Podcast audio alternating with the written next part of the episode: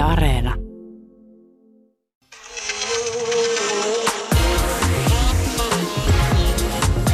Ylepuhe keskiviikkoisin kello yksi ja Yle Areena. Tuija Pehkonen. Yle Puhe. Oikein lepposaa keskiviikkopäivää. Täällä sitä ollaan tuttuun tapaan taas vieraan kanssa studiossa. Hieno mies on täällä paikalla. Toimittaja, juontaja, mediapersona, kolumnisti. Tätä voisi jatkaa vaikka kuinka. Tuomas Enbuske, tervetuloa. Kiitos, kunnia olla täällä. Mahtavaa, kun tulit. Tänä syksynä, Tuomas, puhutaan tässä ohjelmassa erityisesti rohkeudesta, niin puhutaan siitäkin heti, miten sun kanssa. Sä oot tullut tunnetuksi tyyppinä, joka uskaltaa kertoa mielipiteensä melkein mistä tahansa, ja sä oot sitä myöskin valmis tarvittaessa vaihtamaan. Et, et pelkää kritisoida, etkä pelkää puhua suutas puhtaaksi. Mistä löytyy rohkeus kestää se vastarinta tai se kritiikki, jota sun kommentit välillä saa aikaa? Määrästä. Ehdottomasti määrästä. Siis mä päätin jossain vaiheessa rokottaa itseni kritiikkiä vastaan tai vastaan. Eli se tarkoittaa suomeksi sitä, että, että kun tarpeeksi kauan tekee jotain, niin ei enää oikeasti välitä siitä. Että aluksi, aluksi se tuntui pahalta, kun joku vaikka ei tykännyt jostain, mitä sanoo, mutta kun, sit, kun sen on kuullut 30 kertaa, niin sitä ei mieti enää kahta sekuntia kauempaa. Ja pikkuhiljaa ihmiset myös alkaa antaa anteeksi. Siis se tarkoittaa sitä, että kun määrittelee itse omat kehyksensä, missä liikkuu, niin silloin muuten ei enää saa kiinni, muuten ei enää niin kuin pysty vastustamaan. Se tarkoittaa siis suomeksi sanottuna sitä, että, että mm, jos määrittelee itse pelin säännöt, niin ihmiset hetken aikaa kritisoi, mutta kohta ne ei voi, enää voi kritisoida, koska sä jatkat niillä omilla säännöilläsi. Ja jos ihminen yrittää niin kuin jäljitellä muotoa, eli olla, olla tavallaan vaikkapa vakavasti otettava, niin sellaisiin otetaan heti kiinni. Ihmiset alkaa kiusata sellaisia, koska, äh, koska semmoisesta on niin helppo jäädä kiinni. Mulla on ne tärkeää esimerkiksi, että minua ei oteta vakavasti. Mun on tärkeää tavallaan tappaa suosio, äh, tehdä julkisesti jotain hölmöjä asioita, jotta minua ei otettaisi liian vakavasti. Mä olisin mieluummin koomikko kuin toimittaja, mutta koomikkona oleminen on hankalampaa kuin toimittajana oleminen, niin sen takia mä päätyn enemmän toimittajaksi, mutta siis enemmän mä koen itseni niin kuin koomikoksi, mutta koska kykyni eivät siihen riitä, niin sen, sen takia päädyin toimittajaksi. Aika moni ottaa silti sut hyvinkin vakavasti. Mä jäin miettimään, että mikä, mikä olisi sellaista höl, hölmöä. Siis kyllä mä tarkoitan, vakavasti juu. Siis mä oon sitä mieltä, että, että esimerkiksi kun mä oon tässä haastattelussa, niin mä puhun totta – kun mä kirjoitan vaikka kolumnin, niin mä puhun totta. Siis mä inhon kaikkea ironian ja pellelyn taakse menemistä. Mä en tarkoita sitä missään. Se on ihan täysin eri asia. Siis ei, ei missään nimessään mennä pellelyn tai ironian taakse, vaan pitää puhua absoluuttisesti totta. Jossain vaiheessa joku saattaa tulkita sen sellaisena. Pellellä mä tarkoitin lähinnä sitä, että esimerkiksi mä olin aikaisemmin tosi tarkka siitä, että niin kuin, mitä musta ajatellaan. Esimerkiksi mä en jakanut mitään yksityisiä asioita sosiaalisessa mediassa – enkä, enkä jotenkin oli silleen, jotenkin, että mun täytyy olla jotenkin vakavasti otettava. Jonka jälkeen mä niin kuin teen esimerkiksi sosiaalisessa mediassa niin kuin, äh, hölmöjä vitsejä, hölmöjä juttuja ja otan riskejä ja jaan siellä asioita yksityiselämästä ihan sen takia, että mä en olisi liian vakavasti otettava. Mutta siis totta pitää puhua. Ei mitään pelleilyä tai ironiaa. Mä oon tosi tosikko sinänsä. Et se, on niin kuin, se, on, se, on, se on tärkeää mulle. Että et sydän verellä mä, mä esimerkiksi jos mä haastellaan, niin mä haluan aina puhua totta, koska se johtuu myös siitä, että mä itse haastellut paljon ihmisiä ja, ja silloin niin kun sen huomaa, kun joku yrittää vetää jotain roolia. Tai kaikkea me vedetään enemmän tai vähemmän, en kyse ole siitä, mutta, mutta niin kun se on vaan tylsää. Vaatiiko se sun mielestä rohkeutta, että sanoo oman mielipiteensä ääneen? Vaatii, mutta kuten sanottu, siihen voi siihen voi oppia sillä, että sanoja, sanoja, sanoo. Siis yläasteella tai lukiossa niin kauheinta, mitä mä olisin tiennyt, olisi olla puhua jossain niin kuin luokan edessä jotain asioita. En mä sanonut mielipiteitä ison ääneen. Sitten mä aloin pikkuhiljaa vaan sanoa ja sanoa. Ja, ja siedätyshoidolla se meni niin, että loppujen lopuksi huomasta, että, että se ei ole niin vakavaa. Ja se on niin vakavaa, että jos joku ei pidä. Se ei missään nimessä tavoite, että joku ei pitäisi. Mä en tykkää niin kuin provosoida. Mä en tykkää siitä, että joku suuttuu, mutta mä en haittaa se. Mä haittaa yhtään, että joku suuttuu. Ja mä myös ymmärrän sen, että kun on isoja foorumeita, esimerkiksi Iltalehden kolumni, se on Suomen luotuimpia nettisivuja, tai MTV3 TV-ohjelma, se on Suomen katsotuin TV-kanava. Jos niitä kritisoidaan ja, ja siellä on niin kuin satoja tuhansia katsojia, niin on ihan selvää, että joku ymmärtää esimerkiksi tarkoitusperäni väärin. Olisi ihan käsittämätöntä, että sadat tuhannet ihmiset ymmärtäisivät minua juuri oikein. Ja että mä olisin vihanen siitä, että joku ymmärtää minua väärin, olisi niin kuin absurdia. Niin kuin, miksi? Silloin mun täytyy vaan selkeyttää omaa viestiäni. Silloin mä oon puhunut liian epäselvästi. Miten silloin sun uran alussa, kun sä sanoit, että sä oot niin määrän myötä tottunut ikään kuin siihen ja karaistanut itseäsi, niin hajosit se silloin ikään kuin sellaiseen kuraan, mitä kuitenkin julkisessa työssä joutuu ottamaan? Mulla meni aika nopeasti se, että mä en enää miettinyt sitä. Se johtuu siitä määrä, määrästä. Me tehtiin Henkka Hyppösen ja Jenni Pääskysaaren kanssa joka aamu neljä tuntia suoraa radio-ohjelmaa. Öö, sä tiedät itsekin se, kun sä oot tehnyt päivittäistä radio-ohjelmaa paljon. Ja, ja semmoisessa niin täytyy, täytyy tuottaa tosi paljon materiaalia koko ajan. Ja sitten kun me tehtiin semmoista aamuohjelmaa Kissafemmillä, jota kuunneltiin paljon, me saatiin myös paljon kritiikkiä, niin se jotenkin tottu ja sitä ei enää miettinyt. Ja, ja jos joku haukkuu mua, niin mä unohdan sen kyllä kolmessa sekunnissa. Ja se, se on ollut jo niin kuin muutaman vuosikymmenen, niin sitten mä aina välillä yllätyn jotenkin. Mulla tulee yllätyksenä, kun muut miettii niin paljon sitä, mitä muut heistä ajattelee.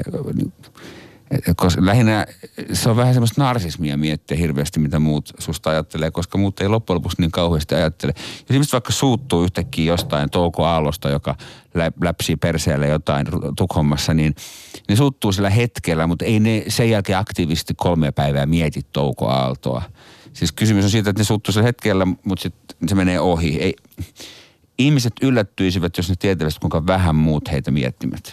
Mutta onko toi ihan rehellistä, että sä ihan oikeasti pystyt myöskin heikkoina hetkinä ajattelemaan niin, että no ei sillä ole mitään väliä, mitä on, muut miettii? On. Ö, tietysti sitten sellainen, että jos, jos, jos se tulee mun niin kuin läheisimmältä ihmisiltä tai sellaisilta, joiden mielipidettä mä arvostan – niin, niin silloin se loukkaa, mutta yleensä he ovat oikeassa. Mulla on sellaisia ystäviä, jotka on vaikka sanonut, että Tuomassa menet ihan liian pitkälle, että lopeta tuosta asiasta jankuttaminen vaikka kolumneissa tai muualla, että toi kuulostaa tyhmältä naurettavalta, niin mä oon ensin saattanut suuttua, jonka jälkeen mä oon tajunnut, että he ovat oikeassa. Ja mä oon tosi ylpeä siitä, että mulla on ystäviä, jotka sanoo mulle suoraan. Ja mä pyhden niitä sanomaan suoraan. Ja mä sanon, että sanokaa mulle suoraan, vaikka mä ensin suuttuisin. Koska, ja mä tiedän, että kun, suoraan sanominen on suurinta rakkautta, mitä voi tehdä esimerkiksi ystävällä, vaikka ammatillisessa mielessä. Mulla on vaikka moni loukkaantunut, kun ne on ensin kysynyt mielipidettä jostain, ja sitten mä oon ajatellut auttaa heitä ja kertonut suoraan, koska he olisivat halunneet vaan kuulla kehuja. Mutta esimerkiksi jos mä kysyn mielipidettä jostain, niin mä en halua kehuja, vaan mä haluan rehellistä mielipidettä. Kysymys ei ole siitä, että mä olisin narsisti ja että mä haluaisin olla maailman paras, mutta jos mä kysyn mielipidettä, niin totta kai mä kysyn että siitä tulisi parempi. Mutta siis palautteessa on erittäin oleellista myös se, eh, myöskään myönteisen palautteen ei saa antaa vaikuttaa itseensä. Siis ei kielteisen eikä myönteisen. Sehän on vaikeaa. Joo, mutta siis nimenomaan myönteinen palaute on vielä vaarallisempaa, koska siis ensinnäkin sitä on helppo antaa mielistelytarkoituksessa. Ihmiset saattaa kehua hirveän usein jotain juttuja, koska se on kivaa kehua toista ja se on kivaa sosiaalista pääomaa ja sillä saa niin hyötyä. Ö, oleellisinta on olla ohjautumatta ulkoa päin myönte, ei myönteisestä eikä kielteisestä palautteesta. Siis ei saa ohjautua mu- ulkoa päin, koska siitä tulee haahuilu. Pitää olla oma visio ja jankuttaa sitä omasta näkökulmasta. Ja sitten kun kuulee paremmat perustelut jostain asiasta, niin voi vaihtaa mielipidettä. Mutta ei, ei vain sen takia, että joku sattuu suuttumaan väärinymmärryksestä. Sähän oot Tuomas tehnyt nyt jo niin pitkän hienon uran mediassa, että sun ei tarvi niinku ihan – niin sanotusti jokaisessa käänteessä olla huolissaan oman paikkansa puolesta. Mutta onko sua missään vaiheessa uraa pelottanut se, että, että oma ura esimerkiksi tykkää, tyssää siihen, että, että sanoo jotain vääriä asioita ääneen tai ärsyttää jotakuta? Totta kai, totta kai koko ajan. Ja kyllä mä niin käyn sitä Jaakobin painia, että mä mietin, että, että mitä voi sanoa ja mistä asioista voi sanoa ja ketä voi kritisoida ja mitä voi kritisoida. Ja, ja niin kuin juuri ton takia esimerkiksi mä toivoisin, että mä olisin helvetin rikas, koska sitten mä voisin kritisoida ihan ketä vaan. Että enhän mä kuitenkaan voi, koska mä olen riippuvainen. Mä olen kuitenkin puudeli, koska mä olen saan palkkani muualta. Ää, mutta loppujen lopuksi kuitenkin on käynyt monesti sillä tavalla, että esimerkiksi ystävyyssuhteita tai jotain sellaisia ammatillisia suhteita on syntynyt siitä, että mä olen esimerkiksi kritisoinut aiheellisesti jotain ja sitten tyyppi on yhteyttä ja sanonut, että häntä vitutti ensin tämä, mutta hei, tehdäänkö yhdessä duunia? Siis niin kyse on fiksuista ihmisistä siinä tapauksessa. Ja, ja silloin se toimii. Ja mulla on niin kuin, niin kuin erittäin, erittäin, erittäin tärkeää tämä ylöspäin potkiminen. Eli, eli, eli aina kun mä kritisoin jotain, niin mä pyrin potkimaan ylöspäin. Eli mä kirjoitan, jos mä kirjoitan Iltalehden kolumnia, mä kritisoin ulkoministeriä tai tasavallan presidenttiä, enkä koskaan esimerkiksi tällaisia seiskajulkiksia tai muita. En, en koskaan niin kuin raukkoja. Että jos mä kritisoin jotain, niin mulla on tosi tärkeää, että se on ihminen, joka on tärkeässä positiossa ja se on ihminen, joka käyttää meihin valtaa. Jos mä vaan kritisoin vaikka Yleisradiota, mä olen kritisoinut jossain kolumneissa, niin se tarkoittaa sitä, että Yleisradio on niin tärkeä ja niin merkittävä tekijä, että sitä pitää voida kritisoida. En mä kritisoi, niin kuin, en mä kritisoi mitään niin kuin pientä tekijää, koska se on epistä. Mulla on iso vasara. Siis mä tarkoitan sitä, että ö, jos on iltalehti ja maikkari käytössä, niin ne on isoja, kolu, isoja kolumnipaikkoja, isoja TV-paikkoja. Jos siellä niin kuin ampuu ö, tykillä kärpästä, niin se on tosi epäreilua. Sen takia monesti jätän monia asioita sanomatta sen takia, että se kritiikki on epäreilua sitä kohta, kohdetta kohtaan, koska se kohde on ikään kuin liian pieni. Kohteen täytyy olla iso ja merkittävä. Esimerkiksi teidän ohjelmassa Enbuske Veitonen Salminen, niin siellä on monenlaisia vieraita. Siellä, siellä mennään välillä aika pitkällekin. Niin missä se menee se sun raja ikään kuin se median tekemisen kanssa? Että mitä sä et lähde tekemään? Sä sanoit, että, että että sen pitää niin kuin mennä alhaalta ylöspäin. Mm. Onko se niin, että seiskajulkikset on raukkoja? Ei, ei tietenkään, en mä sitäkään tarkoittanut. Mä tarkoitin, mä en maininnut nimeltä ketään, koska se olisi ollut taas sitten haukkumista. Mutta me tiedetään kuitenkin tietyn tyyppisiä tyyppejä, joista vaikka vitsaillaan tai pilkataan tai jotain muuta. Öö, mä, mä, mä hirveän kovasti mietityttämään tämä tavallaan niin kuin feminismin näkökulmasta tämä esimerkiksi tämä Johanna Tukiaisen kohtelu, öö, mikä on jatku, jatkunut kymmenen vuotta, miten jotenkin niin kuin se koko tilanne kääntyy täysin epäreiluksi niin kuin Johanna Tukiaista kohtaan. Ja kuitenkin, okei, okay, Ilkka Kanervaa, joka joutui eroamaan näiden tekstareiden takia, niin sille vähän naureskeltiin. Mutta kuitenkin hän oli niin kuin valtaa pitävä mies, joka oli kuitenkin tämmöinen vähän naisten mies. Ja, ja, ja sitten niin kuin Johanna Tukiaisesta tuli semmoinen niin kuin yleinen vitsi – ja musta semmoinen, niin kuin, se on koulukiusaamista ja musta se on niin kuin jotenkin väärin ja, ja mun mielestä niin kuin, niin kuin, niin kuin sen tyyppistä mä en koskaan harrasta mä olen haastellut Johanna Tukiaista, joku on tulkinut sen esimerkiksi vittuiluksi, mutta se ei ole ollut sitä. Mä en, sillä mä en mitään voi, jos joku tulkitsee väärin jonkun vittuiluksi. Ihmiset tulkitsee aika usein. Ja anteeksi, mä käytän tällaisia sanoja kuten vittuilu radiossa. Suomessa nimittäin saa käyttää, Amerikassa ei saisi käyttää. Mutta kun mä en tiedä parempaa sanaa sille. Se on musta hieno sana. Se on osuva tuossa yhteydessä, kyllä. Kiroilu sinänsä on, on tyylikeinona vähän yliarvostettu. Mä oon kiroillut lakossa itse asiassa paraikaa. Yritän ainakin Okei, okay, mä, mä kiroin aika helvetisti. Onko se niin, että, että kun on siinä asemassa, että sä oot vaikkapa poliitikkona, niin silloin on vaan kestettävä on, se arvostelu? On, on, on, on, on. Tai TV-juontajana, tai kolumnistina, tai radioontajana. Ihmiset on niin kuin ihan liian niin kuin, äh, herkkiä siitä, että heitä arvostellaan. Siis niin kuin julkisuuden henkilöt on ihan liian kermaperseitä siitä, että niitä arvostellaan poliitikot on ihan liian kermaperseitä siitä, että niitä arvostellaan. Siis pitää saada arvostella ja nimenomaan siis niin kuin kohtuudella ja niin kuin siihen työhön liittyvästä asiasta. Mutta niin kuin esimerkiksi somalaisia poliitikkoja kohde, kohde, niin kohdellaan niin silkkihansikkain, kun vertaa vaikkapa ruotsalaiseen, brittiläiseen tai amerikkalaiseen poliittiseen journalismiin, jossa niin kuin todella tiukasti – nimenomaan esimerkiksi pannaan päätä vadille. Eikä niin kuin, aina edes niistä, niin kuin, mä ymmärrän, että Timo Soinia kritisoidaan abortista, tästä hänen aborttikannasta ja muusta, mutta niin kuin, Briteissä jankutetaan paljon niin kuin, enemmän ja kaikista muistakin asioista ja tasapuolisesti vasemmalta oikealle kaikille. kaikille. Ja niin kuin, pitää ehdottomasti kestää ja sitten niin kuin mun pitää kestää sitä. Siis esimerkiksi jos, jos joku tulee haukkumaan mun televisio-ohjelmaan, niin jumalauta, mä olen itse mennyt sen ihmisen olohuoneeseen mussuttamaan. Ja jos tulee sanomaan, että miksi et sanot noin tai noin, niin, niin hän on oikeassa. Mä oon mennyt itse sinne olohuoneeseen, ängennyt itseni.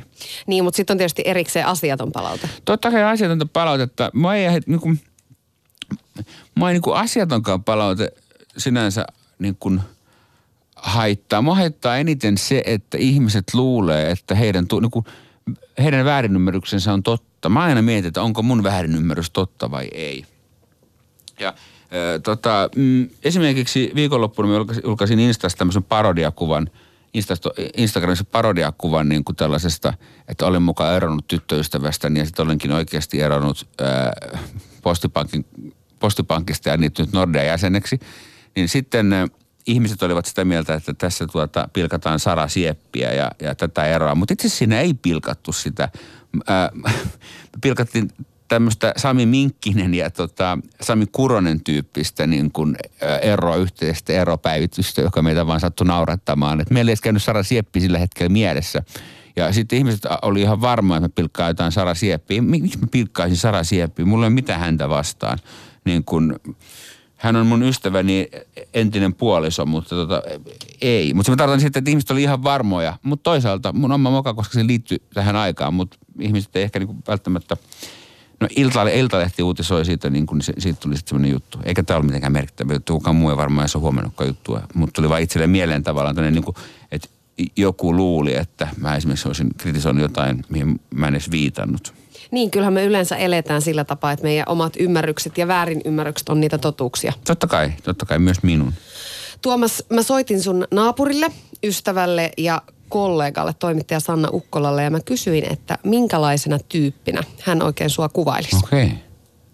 Tyyppinä. Tuomas hän on, on hyvinkin poikkeuksellinen ihminen, että, että tota, me ollaan tutustuttu, hän tosiaan asuu mun naapurissa ja kirjoitellaan aika paljon Messengeristä ja tava, tavataan silloin tällöin. Tuomaksen lapset käy meillä, meillä usein leikkimässä ja ää, poikkeuksellinen, hyvin pohdis, pohdiskeleva, hyvin tavallaan omintakeinen ihminen, että on meilläkin ollut Tuomaksen kanssa välillä, että ei ole mikään niin maailman helpoin ihminen siinä mielessä, että meillä on ollut joskus jotain konflikteja, mutta aina menee sovitaan, mutta että hyvin tota, kiinnostava, älykäs, fiksu ja kiva ihminen.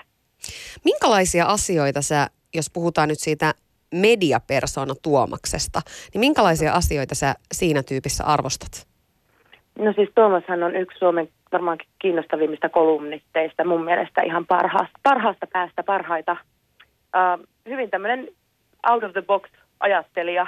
Tykkään, tykkään hänestä sen takia, että hän tavallaan ajattelee objektiivisesti omilla aivoillaan, ei mene lauman mukana. Ja, ja totta kai Suom- Tuomas on yksi suurimmista mediabrändeistä Suomessa, että, että tuota, pidän häntä ko- kovin arvosta journalistisesti. Usein puhutaan myöskin, myöskin näistä asioista keskenään. No miten se sitten eroaa se Tuomas, jonka sä tunnet muuallakin kuin sieltä telkkarin kautta? Niin, no hänestä tulee varmaan niin telkkarin tai kolumnien sosiaalisen median kautta niin semmoinen kuva, että hän suhaa suihkuseura piireissä ja juo champagnea, mutta että oikeastihan Tuomas on aika yksityinen henkilö, että hän on, hän on introvertti, hyvin tämmöinen pohdiskeleva, analyyttinen ja aika kaukana mun mielestä siitä semmoisesta seurapiirisuhaajasta, että varmaan sitäkin hänen elämänsä, elämänsä mahtuu, mutta että, mutta että ei hän ole lainkaan, lainkaan kyllä sen, sen tyyppinen. Yle puhe. Siinä kuultiin siis Ukkolan Sannaa kommentoivan Tuomas Enbuske sua. Hän sanoi, että sä oot mediabrändi. Minkälainen mediabrändi sä oot? Mediabrändi, no brändihän on se, mitä ihmisestä puhutaan selän takana. Niin mä en voi tietää. Kyllä sä vähän tiedät. E- enkä voi. Siis brändi on se, mitä puhutaan silloin, kun ihminen itse ei ole läsnä esimerkiksi tuo, mitä Sanna Ukkola kauniisti minusta puhui, niin se ei ole mun mediabrändi, koska hän tiesi puhuessaan, että minä kuulen sen. Se, mitä Sanna Ukkola puhuu minusta selän takana, on se, mitä minä olen oikeasti. Ja se, mitä minä puhun Sanna Ukkolasta selän takana, on se, mitä hän on oikeasti. Tosin mä puhun Sannasta kyllä myönteisesti selän takana. Ymmärrätkö mun pointin? Siis tämä ei ollut pottuilua tämä mun vastaus. Vaan siis mä tarkoitan sitä, että sitä ei pysty itse arvioimaan, vaan se on se – että mitä, mitä puhutaan silloin, kun itse ei ole läsnä. Ymmärrän. Mä, niin siis, mä saan tietää sen sinä päivänä, kun mä lavastan kuoleman ja mä haluan niin kuin kuulla hautajaispuheet. Elä, elä tee sitä. Teen. Se, men, se menisi liian pitkälle. Ei menisi. Mi, minkälaisen henkilöbrändin sä oot itsestäsi pyrkinyt luomaan? Ö, henkilöbrändin luomisessa oleellisinta on se, että sitä ei missään nimessä pidä yrittää luoda. Aika moni sitä tekee. Niin ja se ei toimi. Se ei toimi. Siis kun sen näkee, jos on päälle liimattu, niin se ei toimi. Siis oleellista on siinä se vaihda, vaihtaa tarpeeksi usein suuntaa, olla yrittämättä kopioida mu- muotoa. Esimerkiksi monesta tulee niin kuin koominen, kun he yrittävät olla vakavasti otettavia. Siis minusta kaikki vakavasti otettavuus tekee ihmisestä koomisen, koska silloin siitä saa kiinni, silloin siitä tulee parodiaa. Öö, ja mä yritän esimerkiksi, no se on mulle oleellista, että mä yritän, että mua otetaan vakavasti. Mä yritän, että tota, öö, mä e, e, en puhu, yritä puhua pelkästään fiksuista asioista, enkä esittää fiksua. Mä yritän tota, mm, yritän löytää sellaisiin asioihin, mitä kaikki miettii, niin, niin mielenkiintoisia näkökulmia. Eli esimerkiksi oleellista on se, että, että jos mä vaikka kirjoitan kolumni iltalehteen ja kun mä kirjoitan joka viikko, niin aiheen täytyy olla sellainen, josta niin kuin suuri kansa, suuri osa ihmisistä pohtii, mutta mun näkökulma on mielenkiintoinen, eikä toisinpäin. Siis mä, en, mä hirveän harvoin kirjoitan jostain sellaisesta, mitä, mistä ei paljon puhuta. Siis, siis aiheen täytyy olla populaari, näkökulman mielenkiintoinen. Ymmärrän. Eikä kyllä. toisinpäin. Siis, ai, siis mä en kirjoita, kirjoittaisi mun henkilökohtaisista niin kuin, ö, intohimoista kauhean mielelläni, koska ne kiinnostaa niin harvoja ihmisiä. Sanna tuossa kehu myöskin sun toimittajuutta ja sun kolumneja ja tämmöisiä asioita. Ja äh, kun sä nostat niitä kissoja pöydälle, siis nostat keskusteluun asioita, joista pitää puhua, niin jotenkin tulee mieleen, että onko sussa semmoista maailmanparantajan vikaa? Ei, ei musta ole kauheasti maailmanparantajan vikaa. M- niin kun, musta on, tässä on tärkein keskellä. Siis mun mielestä on oleellista se, että nimenomaan maailmanparantaminen ei saa olla kiinni minun tunteistani – Siis hirveän liian, liian usein se on kiinni tunteesta. Mä ymmärrän, että ihmisiin kannattaa vedota tunte, tunteella. Eli jos halutaan vastustaa turkistarhausta, niin kannattaa näyttää kuvia, salakuvia niistä, niistä häkeistä. Tai jos halutaan pakolaisten asema parantaa, kannattaa näyttää kuvaa hukkuvista lapsista, koska tunteet toimii ihmisiin.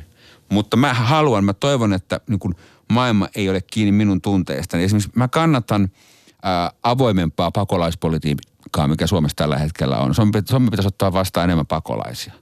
Mutta mutta se ei pidä tarkoittaa sitä, että mun pitäisi niinku rakastaa niitä kaikkia ja niiden pitäisi olla mun mielestä kaikkien ihania, jotenkin niinku ylistää niitä. Et ihanaa, kun tänne tulee monikulttuurisuutta ja falafeleja ja on ihanaa ja on niin mahtavaa. Siis kun musta kuuluu vaan niinku ihmisen olemisen imperatiivien, että me autetaan toisia ja mun ei tarvi niinku rakastaa niitä, niitä ja ajatella, että ne on kaikki söpöä ja ihania. Siellä voi olla mulkkuja, siellä voi olla niinku ääliöitä, totta kai. Ja sama koskee esimerkiksi sitä, että, että niinku mä en koe ihan hirveän suurta empatiaa esimerkiksi eläimiä kohtaan, mutta mä oon kasvissyöjä. Ja siis öö, mä ajattelen sen niin, että se ei saa olla kiinni mun empatiasta se, että, että koska mä nyt näen söpön eläimen, niin sit mä en syö sitä. Mä ajattelen enemmän, että sen täytyy olla kiinni niin kuin faktasta. Että et, et jos me alettaisiin vaan niin kuin tehdä asioita, jotka meidän tunteiden mukaan on oikein, niin me vaan autettaisiin söpöjä eläimiä ja söpöjä lapsia.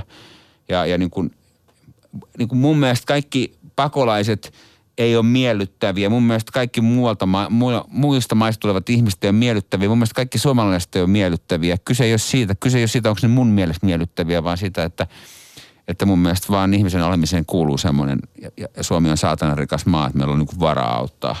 Eli siinä on niin kuin, Mä inhoan sellaista ylistämällä alistamista, että ajatellaan, että on ihanaa, kun on täällä bongorummut soi ja kaikki jotenkin ihanaa ja niin kuin muualta tulevat ihmiset jotenkin ihanampia kuin suomalaiset. Ei ne ole sen ihanampia, eikä ne tarvi olla.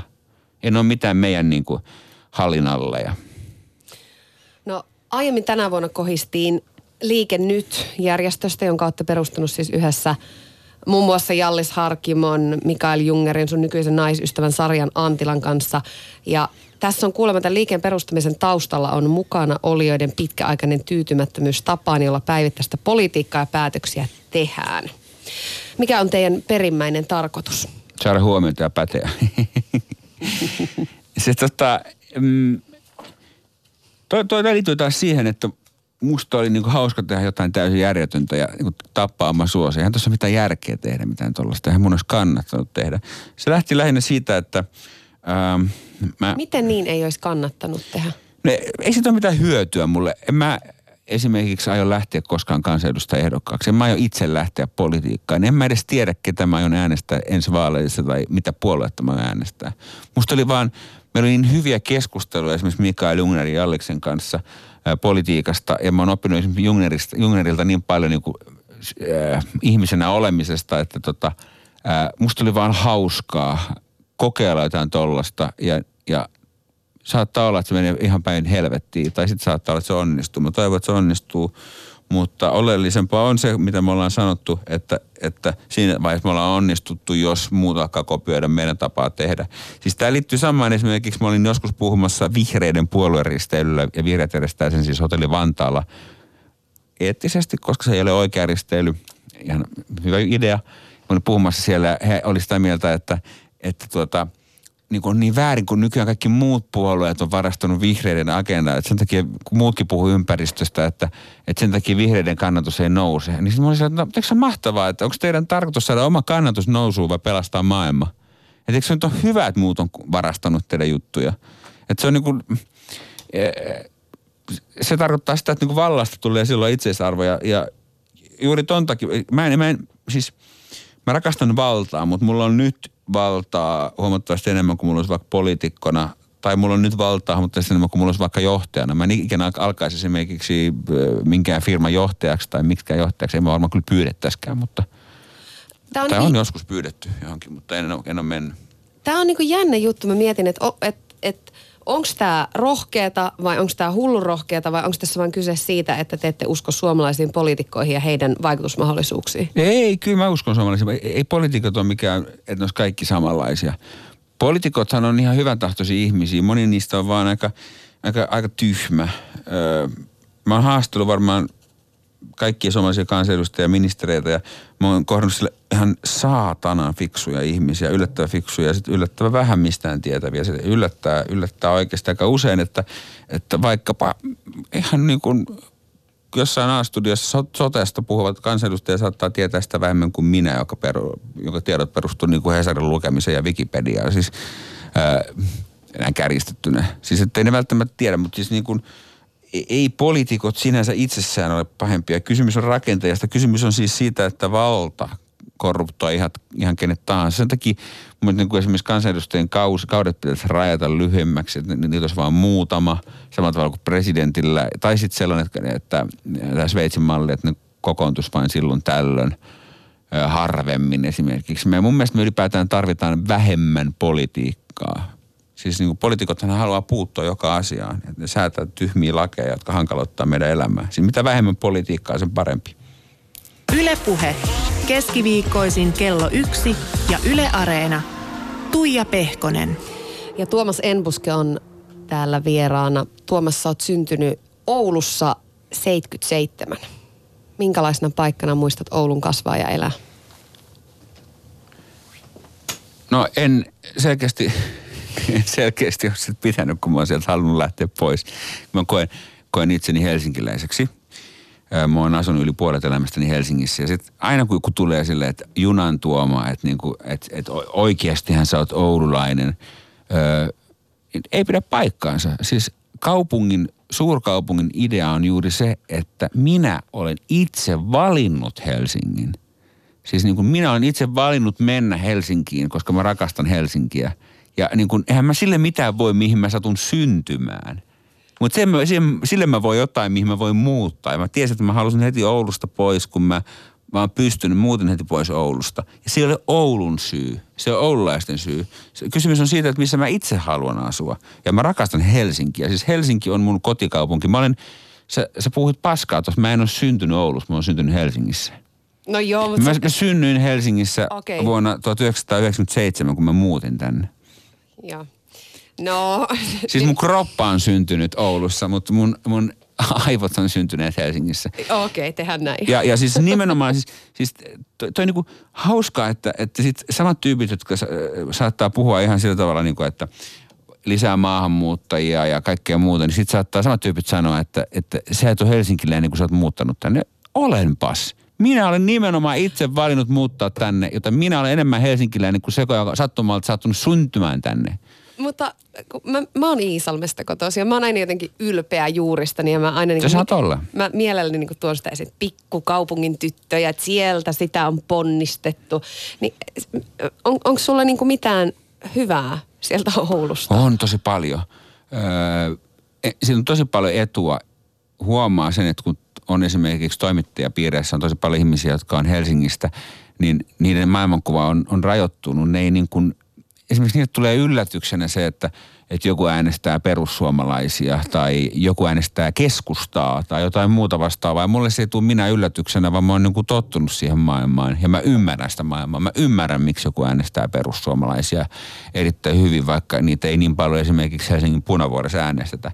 Mä huomaan monesti, että mä ymmärrän, ymmärrän niin kuin, öö, että mä oon saanut niin molemmista maailmoista, että, että hyviä puolia – että et mä ymmärrän niin muutakin Suomea, mutta eihän Oulukaan mitään maaseutua. Sehän on isompi kaupunki kuin Turku. Siellä asuu yli 200 000 asukasta, että sehän on iso kaupunki.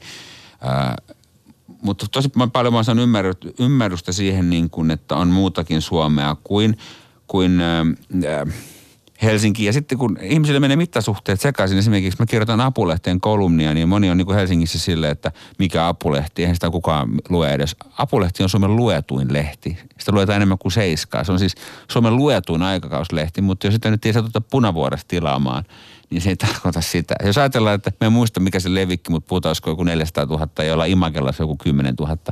Niin kuin, että tämmöisistä mittakaavoista puhutaan. Tämä on, pieni, tämä on pieni kupla täällä Helsingissä. Niin juuri näin, ja joka paikassa. Ihan samalla kupla on siellä Iisalmessa ja, ja Oulussakin. Ei niiden kuplat ole se parempia. Niin, mutta täällä ehkä hel- helposti sit ajattelee niin, että täällä on se pääkupla. Juu, juu, totta kai. Totta kai. Mutta sinänsä mä, siis kaikki elää kuplassa. Ihan samalla tavalla ne elää kuplassa siellä, siellä muuallakin. Että ei se on niin kuin, ei, ei, helsinkiläisyys ole se vähemmän aitoa kuin joku maalaisuus. Että mä inhoan sitä nykyaikaista niin päällistelyjournalismia, mitä Helsingin Sanomat niin kuin, ja muut tekee. Että mennään ainakin maalle ja ihanaa, kun täällä on just niin kuin aitoja niin kuin, jotain niin kuin, öö, ihan niin kuin noissa jotain niin kuin afrikkalaisia villejä, joita mennään katsomaan sinne. Niin kuin, semmoista niin kuin, tiedätkö, pällistellään sillä, että mahtavaa, täällä maaseudulla sitten on jotenkin ihanaa. Eihän se ole sen ihanampaa. Sitä paitsi Helsinki on siitä mahtava kaupunki, että Helsinki, Helsinki on hybridi. Siis Helsinki on maaseudun ja kaupungin niin kuin yhdistelmä. Se voit mennä niin kuin viikkiin, niin kuin pongaamaan lintuja tai nuuksion vaeltamaan. Niin kuin pääset kymmenes minuutissa maalle Helsingistä. Helsinki on niinku täydellinen. Se on keski-eurooppalainen kaupunki, jossa on maaseutu läsnä. No niin, matkaopas en puske siinä. Helsingin, no Helsingin pitäisi alkaa maksaa mulle tästä. niin nimittäin, ei, ei nimittäin maksa, tämä ei ole kaupallinen yhteistyö. mä tunnen itteni ihan terapeutiksi, kun mä yritän niinku kaivella sun lapsuutta. Mutta siis sun iskä äh, on diplomi-insinööri, äiti merkonomi, sit sä oot äh, itse isoveli kolme vuotta vanhemmalle veljelle. Niin jos nyt vähän kaivellaan sitä lapsuutta, niin mitkä on ne vahvimmat muistot sun lapsuudesta? Mistä sä tykkäsit? Öö, mä tykkäsin olla Oulun kaupungin kirjastossa lukemassa noita mikrofilmejä. Sitä mä tein tosi paljon. Mä aina vuokrasin tilaa ja luin mikrofilmejä. Sitten mä luin tosi paljon kirjoja pienenä. Ja luet edelleen? Mm, no nykyään vähemmän.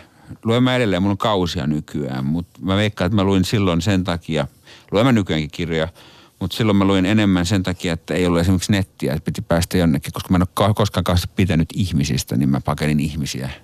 Et, et, ja nyt voi paita niin kuin nettiin.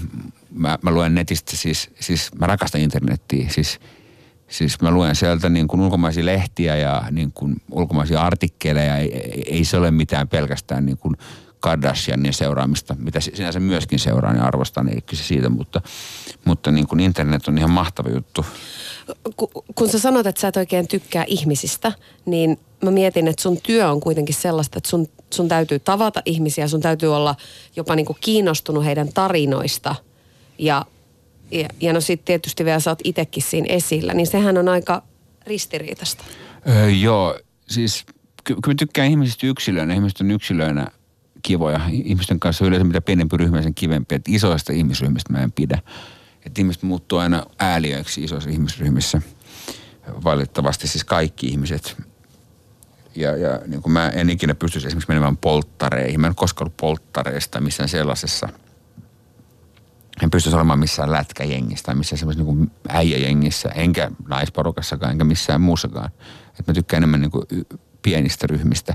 ihmiset menee niin kuin just, just yksilöinä ryhminä, ei, ei, eikä aina yksilöinäkään. Onhan ihmiset helvetin raskaita yksilöinäkin. Että pääosin vietän illat yksin kotona. No, mitä samoja piirteitä on tässä Tuomaksessa nyt ja sitten siinä pikkutuomaksessa, joka tykkäsi lukea ja, ja joka on kuulemma ollut, tämä oli mun mielestä aika yllättävää, niin, niin sä oot kuulemma ollut aurinkoinen lapsi. Ai mikä mitä yllättävää, on meidänkin aurinkoinen. No sä oot omalla tavalla aurinkoinen, et, et sä semmonen niinku... Ai enkö mä oo sun mielestä aurinkoinen? Sä oot omalla Eikö tavalla... mä oo aurinkoinen sun mielestä?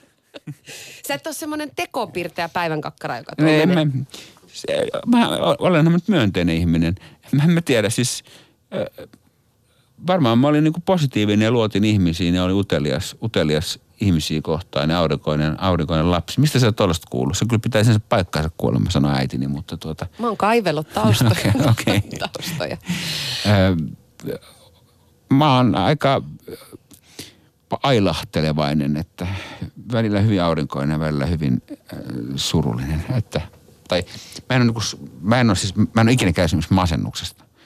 Mä, en- mä en ole masentunut, mutta mä olen niin kuin alakuloisuuteen taipuvainen. Se on eri asia, täysin eri asia kuin masennus. Koet sä sen taakkana? Ei, no, ei, olisi kivempi olla koko ajan iloinen, en mä sitä tarkoita. Kyllähän sen saa niinku päihteillä pois. Et, et sen takia tykkään päihteistä, mutta siis, mutta tota, sen saa oikeasti päihteillä pois. Nimittäin mä, mä oon viettänyt varovasti. Ei, vaan joskus, siis mä, mä oon viettänyt pitkiä aikoja käyttämättä mitään päihteitä. Kuukausi tolkulla. Mä en ole kertonut kellekään, koska mä en halunnut tehdä siitä numeroa. Ja sitten mä oon miettinyt, että onko mä nyt onnellisempi. Tai onko mun niinku aivokemiat paremmassa kunnossa. Niin ei, en mä muutu sen onnellisemmaksi. Siis mä oon testannut sitä. Siis mä olin vaikka viisi kuukautta mitalli minulle myönnettäköön. Vaikkapa tämän, kuun, tämän vuoden alussa viisi kuukautta juomatta alkoholia. Se on aika pitkä On, aika. mutta mä en kertonut kellekään. Siis mä en sanonut kellekään. Mä menin tilaisuuteen, öö, otin lasin käteen, käytin, skoolasin, käytin huulilla sitä, mutta en juonut, enkä kertonut kellekään. Ja tota, mä mietin, että oliko mä onnellisempi sen jälkeen. En ollut. Kyllä, kyllä päihteet, siis kyllä ne on, ne on hyvä keksintö. Eihän niitä muuten ihmiset käyttäisi, mutta mä, mun lapset on kysynyt multa niistä ja mä oon, mä oon kertonut kyllä suoraan, että, että isoina määränä käytettynä, niin ne aiheuttaa ihan hirveitä asioita. Ja niin kuin viina, viina on niin kuin kammottava asia, koska se niin kuin, niin kuin, kuinka paljon väkivaltaa onnettomuutta. Mä ymmärrän niitä, jotka vastustaa sitä. Mun ongelma on se, joka on selkeästi varmasti niin kuin, sehän on se, mikä yleensä johtaa alkoholismiin, on esimerkiksi se, että, että mä oon niin kuin esimerkiksi mun ystävät sanoo, että mun pitäisi olla aina niin kuin kännissä, että mä oon hyvällä tuulella, mä en haasta riitaa, mä oon mukava. Mutta selvempää mä en ole. Mutta nyt tästä tuli sellainen kuva, että mä juon tosi paljon. Niin tosta tuli semmoinen kuva. En mä kyllä juo. En mä kyllä juo, mutta se johtuu siitä lähinnä, että siitä tulee fyysisesti vähän raskas olo nykyään. Ja sitten kun mä harrastan painonnostoa ja sitten mulla on lapset viikonloppuisin ja mä teen kuitenkin töitä, niin mä en kauheasti ehdi. Mutta kyllä joskus on kiva vetää kunnon kännit. No Tuomas, yksi sellainen asia, josta sä oot mun mielestä tosi rohkeasti puhunut julkisuudessa, niin sä oot kertonut, että sulla on tämmöinen diagnoosi kuin määrittelemätön lapsuuden tunnehäiriö.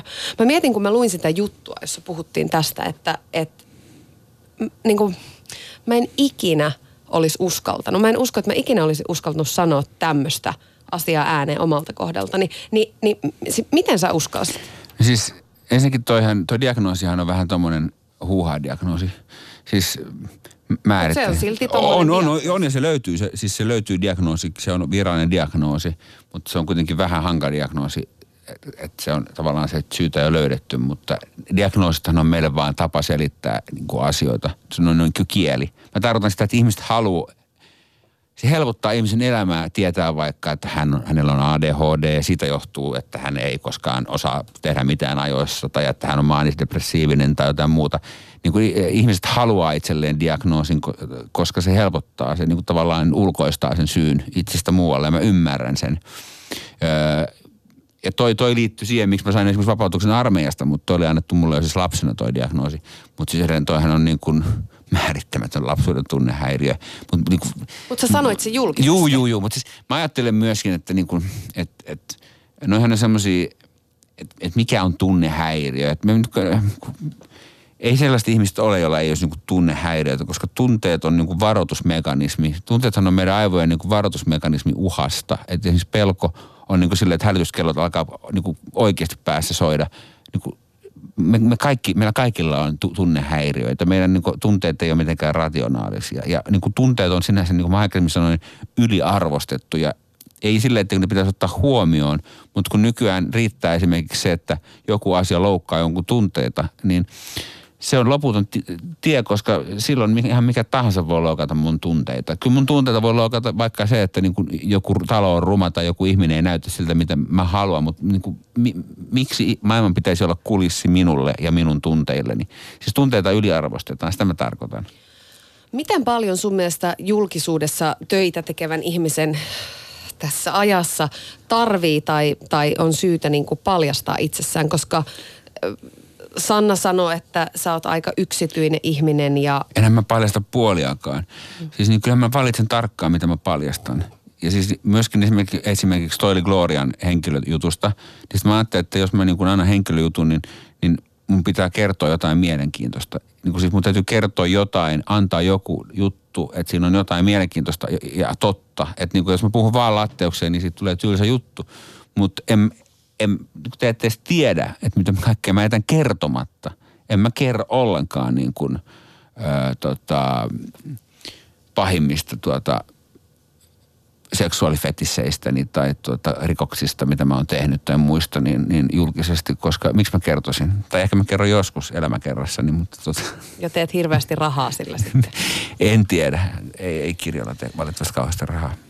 Öö, mä soitin Tuomas näyttelijä Pekka Strangille. Hän on sun rakas ystävä. Ja kysyin teidän... According to whom? Sano sen itse vai? Hän sanoi sen itse. Mä, mä Oi, valmistelin ihana. Pekka, ja... Pekka on ihana. Pelkkä, pelkkä ystävä ei kuulemma riitä, vaan se on rakas ystävä. Hän on someruotsalainen, niin hän, ei, hän käyttää tällaisia, tällaisia sanoja hyvin. hyvin Vuolaasti. Ja älskar dig Pekka också om No mä kysyin Pekalta teidän tutustumisesta, kun sehän on alkanut vähän siten, samalla tapaa, miten useat pariskunnat nykyään tapaa, eli siis somessa. Ja mä kysyin Pekalta, että miten siinä niin kävi. Lähteekö useat parisuhteet nykyään sillä liikenteessä? Tämä ei tiennyt. Kyllä, sosiaalinen media on rakkauden kehto. Mutta miksei ystävyyssuhde voi olla myös paljon tänne rakkautta? Siis äh, lähti jotenkin, varmaan tiedettiin toisemme jostain kuvioista tai oltiin ehkä, mä olin ehkä soitellut jossain asiassa, kun tota, herrahan on, on monen alan asiantuntija ja erittäin hieno juontaja ja debatoija ja näin, niin, niin sitten me vissiin ruvettiin juttelemaan. Mä en muista edes mikä se aihe nyt aikoinaan oli, mutta näitä tämmöisiä niin privaviestejä. Miksi privaviestiä kuulostaa? Eikä se ole vaan mun päässä. Niin tota, sitten me ruvettiin juttelemaan ja välillä saattaa käydä niin, kuin ei tunne ihmistä niin hyvin, niin on helpompi olla avoin. Ja mä koin, ja koin Tuomaksen hyvin ihmiseksi, jolle, jolle mulla on tosi helppo puhua. Niin kuin ne kertoo asioita ja hän kuuntelee ja välittää. Ja se on harvinaista. Tuomaksellahan on semmoinen vähän kummallisen ihmisen maine. Niin mitä sä siitä ajattelet? Niin mä tiedän, mä tiedän. Toi on niinku tavallaan mun mielestä toi on, kaikkiaan on osittain itse aiheutettu, että jos on pitkään näkyvästi mediassa ja näin, niin ihmiset rupeaa muodostamaan mielipite- mie- niin mielipiteitä ja näkemystä ihmisestä riippumatta siitä, minkälainen se oikeasti on. Ja siihen pystyy niin kuin vaikuttamaan varmaan tiettyyn pisteeseen. Ja kyllä mä oon joskus, sanotaan, että jos mä oon, mä oon juteltu jostain kolumnista tai tämmöisestä, niin mä oon sanonut, että et se kyllä tuolla ystäviä saa. Niin tota, sitten hän sanoi, että ei sinne ystävää, ystäviä myöskään hae. Ja se on mun mielestä niin ammatillisesti ihan, ihan järkevää, koska eihän se nyt voi olla mikään ammatti, että etsii ystäviä jotenkin jonkun kolumnin kautta. Sehän, sehän menee tosi oudoksi. Mutta siis kyllä musta välillä tuntuu pahalta, kun jengi ei taju, miten, miten hieno tyyppi se on ja, ja puhuu siitä mulle hyvin tärkeästä rakkaasta ystävästä rumasti. Niin kun semmoista lukee, niin, niin välillä vihastuttaa ja välillä surettaa ja välillä mietityttää, että miten tuommoista jaksaa. Ja kyllä me ollaan siitäkin puhuttu, mutta ei siitä sen enempää. Mutta, että ihmisten niin kuin, öö, kylmyys julkisia ihmisiä kohtaan ja varsinkin mun rakasta ystävää kohtaan on mun mielestä julmaa ja täysin turhaa ja tarpeetonta. No, musta olisi aika hauska päästä kärpäseksi kattoon teidän tapaamisiin, niin voit sä Pekka vähän kertoa siitä, että kun te näette Tuomaksen kanssa ja teette jotain, niin mi- mitä se sitten sit oikein on? Viedään paljon tilaa, sosiaalista tilaa. Esimerkiksi jos mä tuun ravintolaan, niin sitten se huutaa isoon ääneen, taiteilija saapui! Ja ihan vaan äh, sen takia, että se on mahdollista. Ja mä huudan hänelle, että ö, suuri kourapalkittu journalistihan se siellä. Ei oikeasti, ei.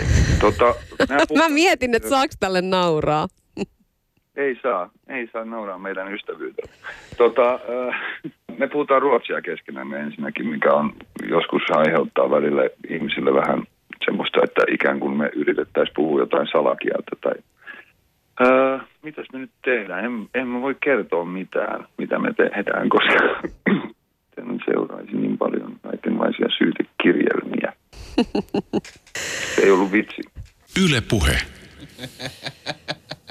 Siinä oli Tuomas Enbuske siis sun Kiistää rakas... kaiken. Juristini kiistää kaiken. Joo, rakas ystävä Pekka Strang. Huudatteko te oikeasti tuolla tavalla toisille? Kun Huudetaan. Se ei ollut vitsi. Se, siis, Pekka yritti sen vääntää vähän Juu, vitsiksi. joo. ei kun se on siis, kun, kun näyttelijät on, näyttelijät on niin kuin narsistisimpia muukkuja mitä on, niin tota, varsinkin kun Pekka sanoo, että se kuulee niin paljon negatiivista musta, niin se johtuu siitä, että se liikkuu näyttelijöiden kanssa. Näyttelijät on yleensä ääliöitä. Ja näyttelijässä on vielä se, että kun ne näyttelee jotain yhteiskunnallisia rooleja, ja kaikki luulee, että ne tietää vaikka politiikasta paljon, mutta yleensä ne ei tiedä juuri mitään, ja sitten ne on niin kuin kauhean niin kuin tiedostavia ja jotain muuta.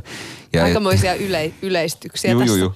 Ja sitten, tota, ja sitten äh, se on vaan semmoinen vitsi tavallaan, että suuri taiteilija saapuu, koska se on niin kuin oikeasti nolointa, mitä voi tehdä toiselle, kun tulee ravintolaan. Että, niin kuin, monesti niin kuin nouset ylös ja ap- aplodeeraa, koska mä tykkään häpäistä hänet ja hän tykkää häpäistä minut. Siis häpeä, häpeä on ihanaa, sitä kohti täytyy mennä. Hei, häpeähän on sellainen asia, mikä meitä jotenkin ihan kauheasti rajoittaa, se häpeän pelko.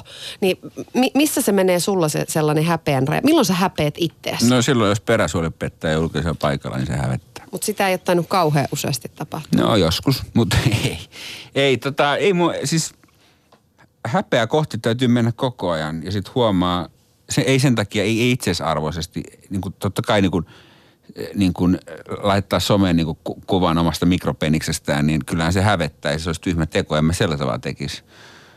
Mutta tuota, kun häpeää kohti meneminen auttaa sillä tavalla, että se helpottaa elämää tosi paljon, koska sitten ei enää hävetä niin paljon, kun on tarpeeksi hävennyt, kun ei enää jaksa hävetä.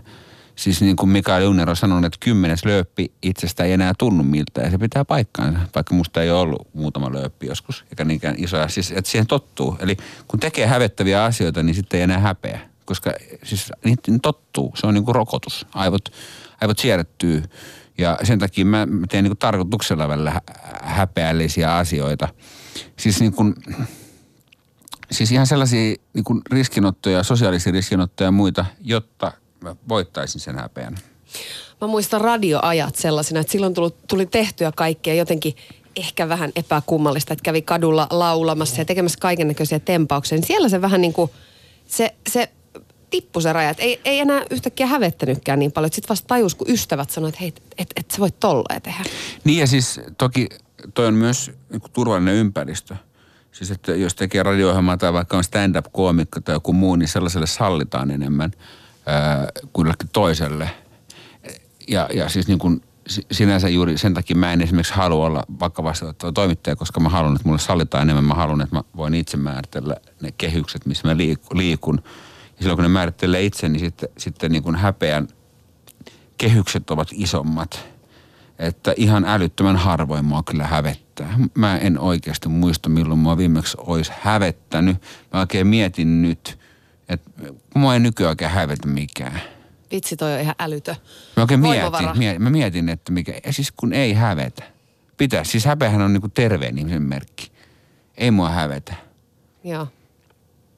No, Pekan kanssa puhuttiin myöskin sun kummallisuudesta vähän. Siis välillähän ihmiset pitää sua No eriskummallisena. siihen mä oon syytön heidän. Mun mielestä mä oon ihan normaali. Mun mielestä Siis- ihmiset on kummallisia. Ja sehän ei ole välttämättä Onko- huono juttu. Ei, mutta siis kun, mun mielestä ihmiset on, mun mielestä ihmiset on keskiverrosta kummallisempia kuin minä. Ne miettii, huolehtii niin kuin ihan turista-asioista koko ajan. Mun mielestä mä olen normi ja normaali ja muut on kummallisia.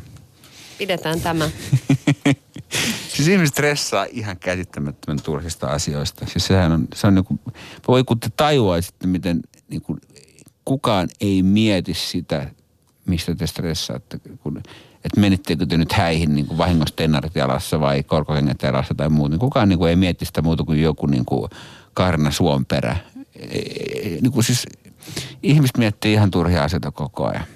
Mutta Tuomas, kyllä sä, jos ajatellaan, tietysti normi on aina mikä on normia, kuka on normaali ja millainen on normaali ihminen, mutta, mutta mäkin tapaan työssäni paljon kaikenlaisia ihmisiä, niin et sä oo sieltä ihan se perusjamppa. Kyllä sä oot, sä oot jotenkin, niin kyllä sä oot erityinen. No, mutta olenhan mä ihan ennustettava. Siis mä en ole mikään hullu. Siis niin kuin, että Et sä mä, hullu mä pukeudun ei. normaalisti, mä tuun ajoissa tapaamisen, mä kättelen, katon silmiin, puhun asiallisesti. Siis eh, niin kuin aika turvallinen, niin kuin kum, ku, oikeasti kummallinen ihminen on siis niin kuin, siis joku sellainen, kuka se on se yksi matemaatikko, joka asuu äitinsä kanssa Venäjällä ja ja tota, eh, ei suostunut ottaa vastaan se Nobelin, rauha, Nobelin palkintoa, se rauhanpalkinto, fysiikan palkinto, vaan halusi olla siellä äitinsä kanssa, niin se- sellainen tyyppi on niin kuin ehkä kummallinen.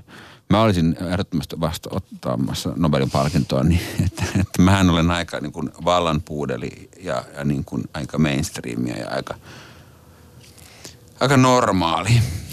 Haluaisin olla epänormaalimpi, mutta se menisi erikoisuuden tavoitteluksi. No toinen asia, mikä susta usein nostetaan esiin, on sun älykkyys. Niin tuntuuko se tämmöinen niin kuin älykön viitta? Niin tuntuuko se ikinä taakalta harteilla? ei se kyllä tuntuu sä ihanaa, tiedät ihanaa, paljon Että, sä- ihanaa, että sä otit ton asian. Ensinnäkään mä en ole Asioista. älykkö. Mutta sulla on sellainen Ei, maine no, mutta mä en ole ikinä väittänyt olevani älykkö. Tämä on hei se sun brändi nyt, No, mitä mä- selän takana puhutaan. Niin, mutta älykkö, mä en ole missään nimessä älykkö. Älykkö on eri asia kuin, mä oon älykäs, mutta älykkö mä en ole. Ne on kaksi eri asiaa. Siis äly, Miten ne eroaa? älykkö voi olla tyhmäkin. Ei yleensä, älykköt on ihan ok. Älyköt ei ole yleensä ihan superälykkäitä.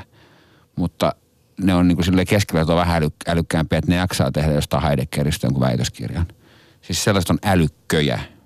Ja m- m- mä, s- niin kuin, ne puhuu fiksuista asioista. Mä Ja sä oot älykäs, eli sä tiedät paljon asioista. ei, ei, ei, vaan no, mä tiedän, mulla on, mulla on sellainen numeromuisti, mulla on hyvä muisti, mulla on hyvä, mutta se on taas eri asia kuin älykkyys. Ö, mä, mä yhdistelen asioita ja mä oon verbaalinen, kyllä. Kyllä, mutta se on eri asia kuin älykkö. Siis en, mä en, esimerkiksi kun mä en ole opiskellut sekuntiakaan yliopistossa, ö, mä en, en mä niin kuin ole kauhean kiinnostunut mistään niin kuin, no, no monista sellaista asioista, mistä älykät puhuu. Sä oot opiskellut Laajasalon opistossa. Joo. Radioasioita, Joo. media-asioita. Mikä merkitys radiolla on sulle enää nykyään? Sä, sä tulit niin kuin... Mä tekisin radiota vaikka kuinka paljon, jos sit maksettaisiin maksettais jotain, mutta kun yleisöllinen maksaa niin helvetin vähän näistä. Nämä maksaa ihan hyvin. Paljon maksaa sulle tästä? Mä en saa sanoa sitä. Miksi et saa sanoa? Kun se lukee mun sopparissa. Lukeeko sinne, että sä saa sanoa sitä? Ei sitä ihan tolla No tavalla niin, eli sä saat. Paljon sä saat? Mä en aio vastata. Paljon sä saat? Mä voin kertoa sen sulle sitten myöhemmin. Okei. Okay. Ei, ei. Siis, Sopimusasiat on salaisia. eikä on muuten ole, jos siinä ei lue, että ne on salaisia. Mutta siis ei, kyllä mä kaipaan radiota ja mä haluaisin kyllä alkaa tehdä esimerkiksi podcasteja pian ja alan, alan ehkä tehdäkin. Mä kaipaan tosi paljon radiota, mä rakastan radiota tosi paljon. Tämä on musta kivoin formaatti. TVssä on se hyvä puoli, että siellä on paremmat resurssit yleensä ja, ja sieltä saa enemmän mainittaa kunnia ja parempaa liksaa, että siitä mä tykkään televisiossa. Mutta sitten nä, esimerkiksi kyllä mä unelmien maailmassa tekisin radiota ja niin kuin just sillä tavalla niin kuin vaikka kolme tuntia joka päivä, siis sille amerikkalaistyyliin, nimenomaan puheradiota. Siis amerikkalaistyyliset puheradiota kolme tuntia päivässä olisi mun unelmamaailma. Sellaista mä haluaisin tehdä ja, ja tota, Totta kai mä voisinkin tehdä, jos mä haluaisin. Siis kyllä joku töihin ottaisi, ei se kyse siitä, mutta tota, ehkä elämäntilanne on sellainen, että nyt ei, mutta... No, mutta siis tää, sen takia, että televisio on tunteensiirtoväline, radio on, sama, ra- radio on enemmän sukua kirjalle, radio on niin kuin faktansiirtoväline enemmän, niin radiossa pystyy puhumaan syvällisemmin kuin televisiossa. Mä jäin, mulle tuli yhtäkkiä flashi menneestä niiltä ajoilta, kun mä olin töissä vielä kaupallisella radiokanavalla Energyllä ja sä tulit, me tavattiin silloin ensimmäistä kertaa, sä tulit mulle silloin vieraksi. Sä kysyit multa silloinkin muuten, että paljon mä tiedän. Ja paljon sä tienasit silloin? Silloin mä tienasin, mä, nyt, mä en ole ihan varma valehtelenko, mä silloin mä vastasin nimittäin, mutta se oli muistaakseni silloin 3500 Okei. ehkä. Sitten toi liittyy varmaan siihen, tota, Onko rahalla sulle paljon merkitystä? Ei, ei, ei ole. Ei ole siis, ei ole. Mä, siis, mä, on se sillä tavalla, että mä vituttaa, että mä oon yli nelikymppinen, enkä mä oo rikas. Mikä on rikas? Siis kyllä mä haluaisin olla niin rikas, että mä voisin niin kuin olla rehellisempi. Nyt mä kuitenkin mä en voi olla täysin rehellinen. Mä haluaisin niin kuin rehellisyyden, vapauden. semmoisen Niklas Herlin tyyppisen, että pystyisi vaan olemaan absoluuttisen rehellinen. Että, että, että sikäli, sikäli tuota, haluaisin kyllä olla rikas. Että, niin kuin, että jos riippuvainen et, et, et, kun aikaisemmin, aikaisemmin puhuit älykkyydestä, niin en ilmeisesti ole älykäs, koska en ole vielä multimiljonääri. Miten sä Tuomas mittaat menestystä? Sä oot sanonut myös sen jossakin haastattelussa, että menestys on sulle tärkeää. Mutta sitähän on aina välillä ulkoapäin Rahalla. Niin kuin vaikea Raha on arvioida. muuten oikeasti järkevä tapa mitata menestystä. Siis se, että eh, niin kun, enkä puhu nyt itsestäni, vaan puhun esimerkiksi just siitä, että eh, me sanotaan vaikka, että mä arvostan jotain työ, työtä, niin silloin jollekin pitää maksaa enemmän, jos arvostaa sen työtä. Mä puhun siis ihan kaikista duuneista. Että niin kun, että esimerkiksi tänään kun lakkoillaan, niin mä kannatan lakkoilua. Siis niin kuin lakkoilkaa. Ja, ja, siis sehän on loistava keino näyttää, että jos esimerkiksi lakkoilu hankaloittaa ihmisten elämää, niin sehän tarkoittaa sitä, että silloin ihmisten niiden lakkoilijoiden duuni on tärkeää. Jos mä jäisin lakkoon, niin ket, ketään ei, kukaan ei edes huomaisi mitään. Jotenkin ul- Surullista. ulkoapäin olisi helppo ajatella, että sä oot menestynyt. Juu, olen, olen tietysti, mutta Suomessa menestyminen on niin helppoa, kun täällä kaikki on niin surkeita. Kukaan ei yritä täällä oikein mitään. Siis Suomessa niin kuin pärjää, kun tekee niin kuin pikkusen paremmin kuin muut. Ja niin kuin lukee kirjat ennen kuin haastattelee kirjailijaa. Ja siis en mä Amerikassa menestyisi, missä kilpailu on paljon kovempaa. Siis to, suomalaiset toimittajat on niin laiskoja. Niin laiskoja, että niin kuin pelkästään se, että ne yleensä, kun esimerkiksi toimittajat tulee haastelemaan mua, niin hirveän usein ne ei ole tehnyt, tai ne ei ole niin edes varttia. Niin joo, mä, mä oon menestynyt Suomessa sen takia, että mä oon tehnyt työni, taustatyöni. Ihan käsittämättömän laiskoja suomalaiset toimittajat. Ja niin kun kuuntelee, mitä ne puhuu vaikka radiossa, niin miten niin kuin keskeneräisiä ajatuksia. Minkä takia sä haluat itse tehdä mediaa? Mm, sen takia, että mä tykkään siitä. Se on duuni, se on mun haaveammatti tosi pienestä saakka. Mä pidän siitä ja mä tykkään siitä tosi paljon. Mutta sehän ei taas tarkoita, että mulla pitäisi olla oikeus tehdä sitä, koska se tarkoittaa, että jonkun kuulijankin pitäisi tykätä siitä. No sit kun tekee töitä mediassa, vaikka nyt sitten telkkarissa, niin se lopputulos, se on aina niin kuin satojen tuhansien ihmisten silmien alla. Miten paljon siinä tilanteessa, kun sä vaikka haastattelet jotakuta, niin miten paljon sä oot silloin, tai miten paljon saa sun mielestä silloin olla tietoinen niin kuin itsestään, siitä, että sä teet itselläsi töitä? Ö, pi- pitää yrittää mahdollisimman paljon unohtaa se ulkoinen niin kuin superego, joka tarkkailee ulkopuolelta. Siis että, että pitää unohtaa, unohtaa se, että on katseiden alla, koska silloin on paljon parempi. Ja sen takia esimerkiksi hyvillä esiintyjillä kauhean usein on kaikenlaisia maneereita ja kädet heiluu ja ne niin raapii päätään ja kaikkea muuta, koska ne keskittyy siihen asiaan. Siis ei kukaan ajattele, että Jörg Donner on huono esiintyjä, kun se raapii päätään tai jotain muuta vastaavaa, vaan sen takia, että se ei mieti, mitä muut siitä ajattelee. Sen takia jo sitä halutaan haastatella, koska se on hyvä esiintyjä. Onko siitä niin kuin mahdollista päästä täysin jotenkin eroon? Sehän on tietynlaista niin kuin On. kontrollia. On, ei se täysin pidä tietenkään. Totta kai pitää saman aikaan olla tietoinen siitä, sen se paradoksi onkin, mutta niin paljon kuin mahdollista sitä kannattaa pyrkiä eroon. Ihan viimeinen kysymys Tuomas Enbuske, kun katsot elämää eteenpäin, niin minkä asian siihen vielä toivot? Mä toivon tuota, äh, hautajaiset, jossa on ihan helvetisti itkeviä kauniita naisia. Tulipas kauhean surullinen loppu. Kiitos vierailusta. Oli hieno asia saada sut tänne. Kiitos, oli kunnia olla täällä.